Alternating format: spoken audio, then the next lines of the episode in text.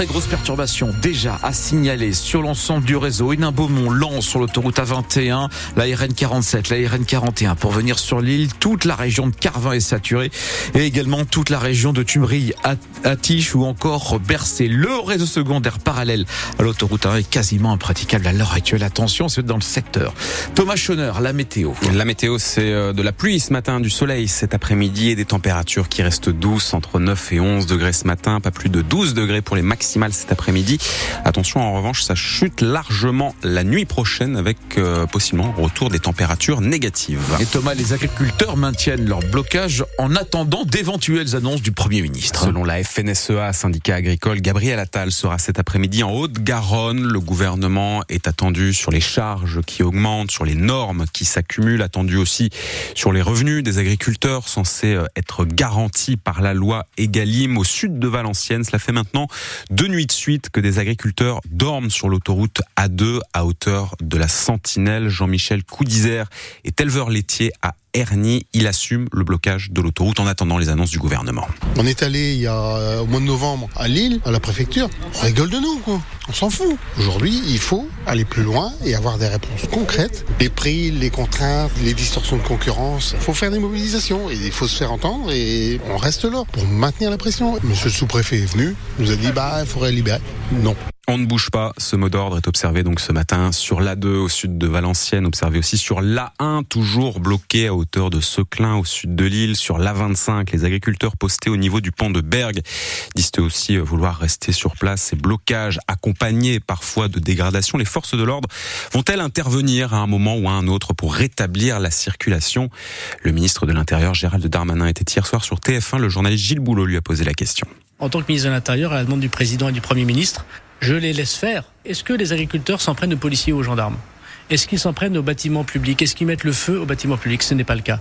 Voilà, donc j'ai rappelé, non, ce n'est pas le cas. Enfin, Il y a eu... Vous avez vu les images à Bordeaux devant la préfecture? écoutez, moi, je suis Ils n'ont pas défoncé la grille d'entrée? Écoutez, moi je suis élu euh, d'un territoire où il y a aussi des agriculteurs. Je suis habitué au coup de sang et légitime de ceux qui souffrent et qui gagnent pas beaucoup d'argent. Vous voyez le sens de ma question, c'est le deux poids, deux mesures. Non, il n'y a pas de poids, deux mesures. On peut pas comparer les choses. Les agriculteurs travaillent et lorsqu'ils ont envie de démontrer euh, qu'ils ont des revendications, il faut les entendre. On répond pas à la souffrance en envoyant des CRS.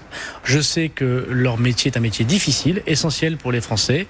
Et si jamais ils respectent, et je sais qu'ils le font parce que ce sont des patriotes, les règles de la République, il n'y a aucune raison que la police ou la gendarmerie interviennent. Sur francebleu.fr, vous avez à nouveau ce matin un article qui vous récapitule les blocages, les différentes coupures d'autoroutes. Une nouvelle journée noire s'annonce puisque d'autres actions se préparent en plus de celles qui sont déjà en cours sur l'A1. Il y a donc ce clin, mais il devrait aussi y avoir ensuite le péage de Fresnes, les, les Montauban. Des agriculteurs prévoient de s'y poster pour 10 heures du matin.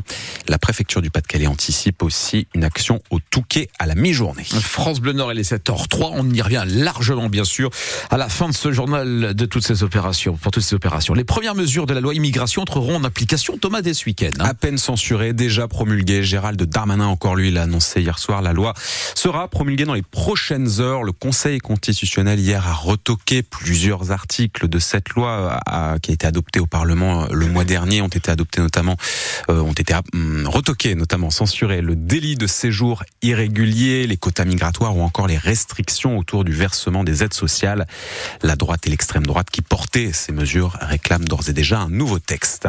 Le tribunal administratif de Lille rejette les demandes de la MEL dans le dossier du métro lillois. La métropole européenne de Lille demandait des mesures d'urgence face au retard accumulé par Alstom dans la livraison des nouvelles rames du métro. Leur livraison était prévue en 2016. La MEL qui est donc déboutée. L'équipementier prévoit une mise en service de ces rames dédoublées désormais pour 2026. Les Val-Dunes espérer que le dossier allait avancer. Ils sont toujours ce matin dans le flou. Valdune, en redressement judiciaire, est à Lefrancouc et à Trissin-Léger, le dernier fabricant français de roues et d'essieux pour le ferroviaire. Hier, ces 300 salariés ont appris qu'un repreneur se désengageait, qu'un autre s'intéressait finalement aux deux sites. Un nouveau délai a donc été décidé. Mathieu Darier, le tribunal de commerce de Lille, rendra sa décision mercredi prochain, le 31 janvier. Depuis le 10 janvier, le français Europlasma est candidat à la reprise de la forge basée dans le Dunkerquois avec ses 90 emplois. Mais le spécialiste du traitement de déchets dangereux n'était jusqu'à présent pas preneur de l'usine valenciennoise. Or, désormais, il souhaite étudier la possibilité d'une offre globale, un revirement d'autant plus intéressant qu'hier, hier, on apprenait également le retrait de candidature de l'Ukrainien Interpipe qui faisait des tests dans cette usine depuis plusieurs jours. La CGT s'interroge d'ailleurs sur la réalité de intentions. L'Ukrainien a eu accès au dossier, ce qui aurait pu lui permettre de mener une opération d'espionnage industriel.